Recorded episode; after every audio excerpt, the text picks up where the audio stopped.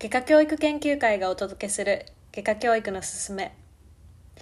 ホストは私徳野純子ですこのチャンネルは外科トレーニングのあり方研究の立案や進め方論文の読み方書き方などについて皆さんとシェアするために始めました1回10分程度の内容にしています通勤の電車や車の中または家事をしながらでも気軽に聞いていただける内容にしています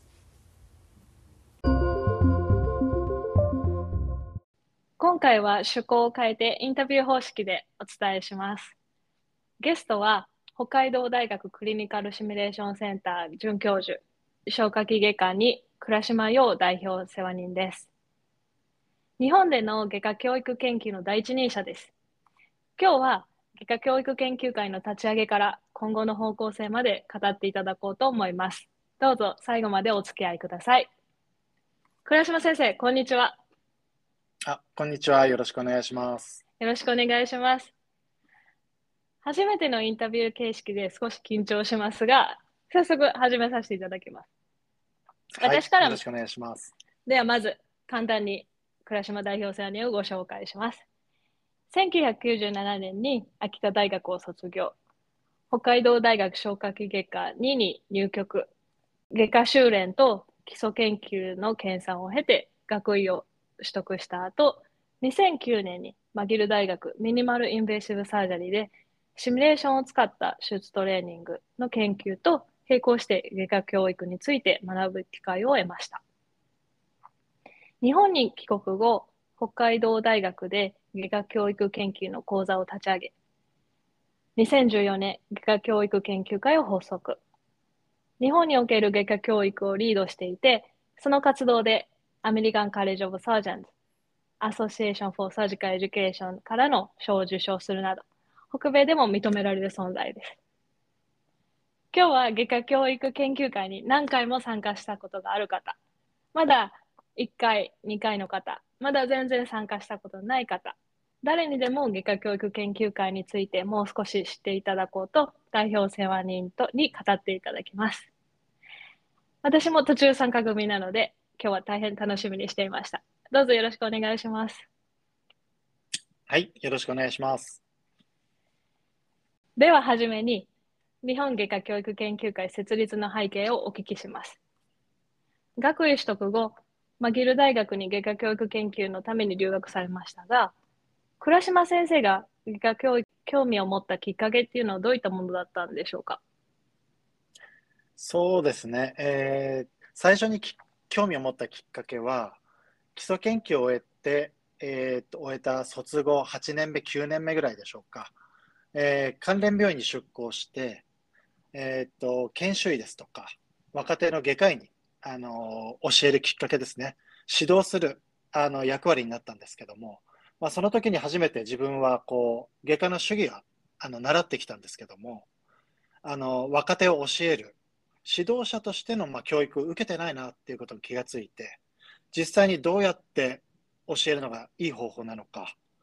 うまく教えたらこうどんなふうに成長するのか若手はそれをどういうふうに評価したらいいのかっていうことがその当時分からなかったんですね。それでまあ教育ですね外科教育についてもあのいろいろ学んでみたいと思ったのが外科教育に興味を持ったきっかけとなりました。ではそのマギル大学に留学されて行った研究っていうのはどういったものでしたか？はい、えー、そうですね、マギル大学では外科教育そのものの手法に加えて、外科教育の研究にもあの興味があったので学んだんですけども、実際に自分がどんな研究をしたかというと、えー、腹腔強化の鼠径ヘルニア、まあ、手術のですね、腹腔鏡手術の教育用の、まあ、シミュレーターを開発したり、えー、教育用の評価スケール、技能評価スケールの開発をしたり、そしてそれらを使ったシミュレーショントレーニングのシステムを開発して、その教育的な有用性の検討をしたりしました。まあ、その他にもシステマティックレビューですとか、学生の研究指導などを行っていました。ありがとうございます。そのシミュレーターの開発とか評価ツール、それの有効性の検討という、そう一貫していますね。で、では、その後、日本に帰ってこられてからの、その日本外科教育研究会の設立についてお聞かせいただけますか？第1回は夕張で行われたってお聞きしましたが、そのそれ以上のお話を、ね、聞かせてください。はい、はいえー、そうですね、マギル大学で3年間、外科教育とその研究を学んで、2012年に帰国したんですけども、まあ、日本でも外科教育に関する、えー、情報共有ですとか、研究を促進するようなプラットフォームが必要なんじゃないかなと考えたんですね。そしてまあ2013年に外科教育に関する講演を依頼してくださったがんセンター東病院大腸外科課長の伊藤正明先生、まあ、現在日本外科教育研究会の常任世話人でいらっしゃいますけども、まあ、そのような相談をしたんですね。えそうしたところ、まあ、まずはみんなで集まって、外科教育についての議論をするだけの、まあ、小さな研究会でもいいから始めてみないかというご助言をいただいて、そしてまあ2014年に全国の仲間、まあ、有志といってもたった40名なんですけども、まあ、北海道の夕張という田舎の町の、まあ、小さなホテルに泊まり込んで、まあ、第1回の日本外科教育研究会、うんまあ、集会、ワークショップのようなものを始めたのが、まあ、最初ですね、きっかけでした。ありがとうございます。あの、ご自身の北海道大学でも、その外科教育研究の講座を立ち上げられ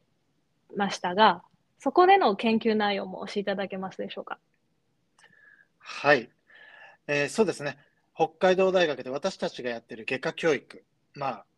言ってみれば国内唯一の外科教育研究ラボだと思うんですけども、まあ、実際どんなことをしているかっていうと、まあ、まず研究の背景を知るためのレビューですね。システマティックレビュー、文献検索から始まって、国内、そして国際的なまあサーベイ、外科教育の現状を調べるようなサーベイを行ったりですとか、あと私が留学中専門にしていた手術のシミュレーショントレーニング研究、または手術パフォーマンス評価のスケール開発。また最近ではまあコロナ禍において手術の遠隔トレーニングシステムの開発したりですとか、また術中前、術中のノンテクニカルスキルに関するまあ定量的だったり、質的研究などを行っています。特にそのシステマティックレビューのあのそれこそシステマティックな指導体制っていうのはなかなか日本では見かけないので、そこは新しいことかなと思います。あと、質的研究もそうですね。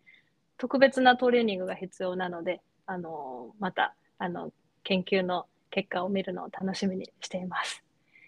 では、次の質問です。えー、日本外科教育研究会設立から10年が経ちました。これまで行われてきた取り組みまあ、年1回の研究会や、あとは指導者講習会、 Surgeons as Educators も含めて教えていただけますでしょうか？はい。まず、研究会ですね。あの、2014年に第1回を開催した日本外科教育研究会の、まあ、私たち Surgical Education Summit と学術集会のことは呼んでますけども、えーまあ、コロナ禍にハイブリッド開催に移行してから、2023年には第10回の記念開催となりました。えー、先ほど申し上げたように、まあ、40名のワークショップ形式で始まった研究会なんですけども、現在参加者は、まあ、年によって120から150名。えー、ワークショップで始まった研究会は現在、あの発表形式で、演題数をでいうと50を超えるまでに成長しました。そしてですね、本家のアメリカ外科教育学会との違いなんですけども、参加者の内訳として一般外科医が半数以上を占めているんですが、産婦人科ですとか、泌尿器科、まあえーと、一般外科以外の、え、外科系の先生方も、まあ、3割ぐらいの参加者の割合を占めるなど、えー、そういう点が、まあ、多様な研究会として盛り上がってきて、えー、きたような要因であると考えています。ありがとうございます。あの、そういったいろんな科から先生が来られる、いろんな施設から来られるということで、あコラボレーションが生まれることもあるんでしょうか？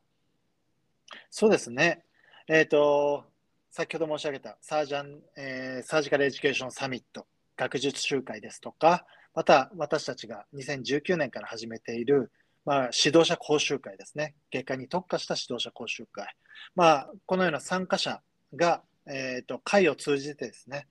同じようなテーマに興味を持ったりとか、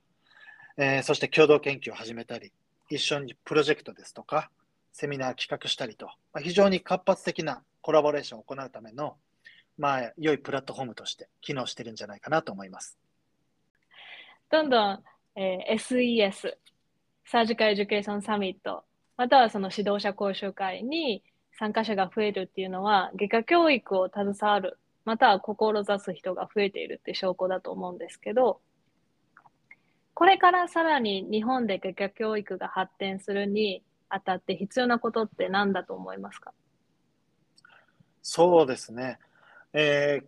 過去10回学術集会を、まあ、開催したり、指導者講習会する中で、まあ、国内では外科教育の仲間たちがどんどん増えてきて、そしてまあ活躍してきてると思うんですね。ですので、外科教育のまあ国内の基礎は少しずつできてきたんじゃないかなと考えています。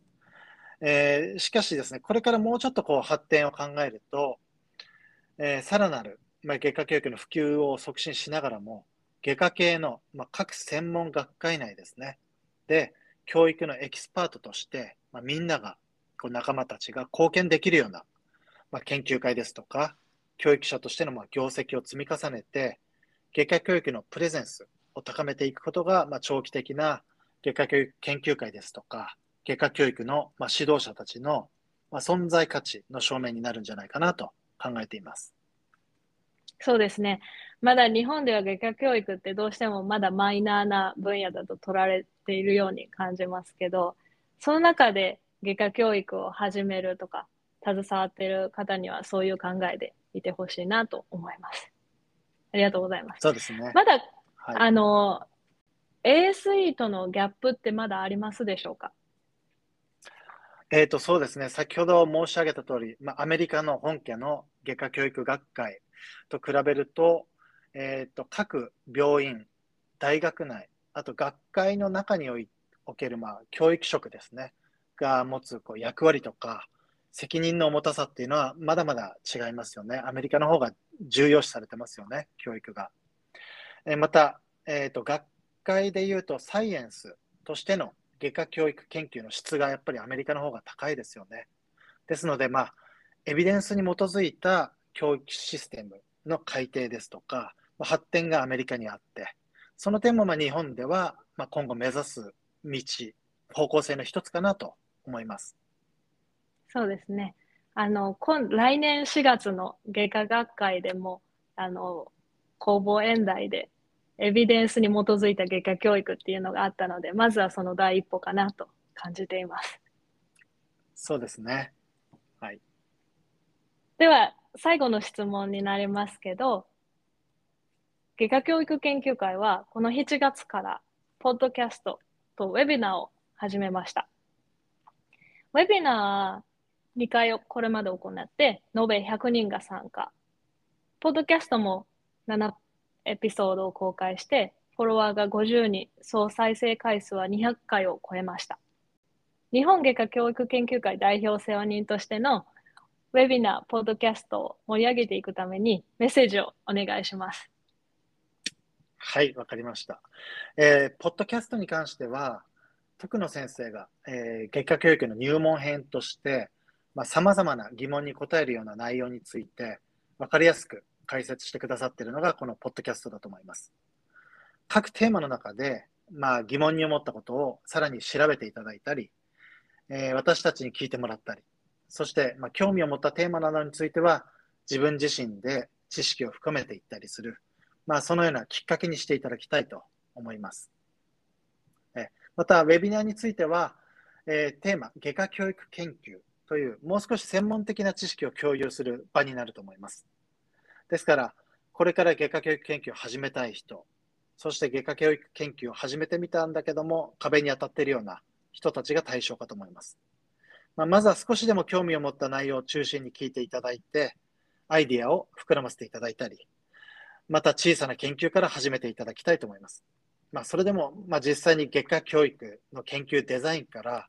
研究を開始するまでっていうのはさ、まあ、様々な壁があって難しいですよね。あのですので、まあ、ぜひ研究会内の専門家、もちろん私ですとか、徳野先生でも構いませんので、まあ、相談していただきながら、まあ、少しずつ始めていただけたらと思います。まあ、そのようなきっかけになるウェビナーになると良いかなと思います。はい、ありがとうございます。今日は北海道大学消化器外科にクリニカルシミュレーションセンター准教授の倉島外科教育研究会代表世兄に話を聞きました。最後までお聞きいただきありがとうございました。また次回お会いしましょう。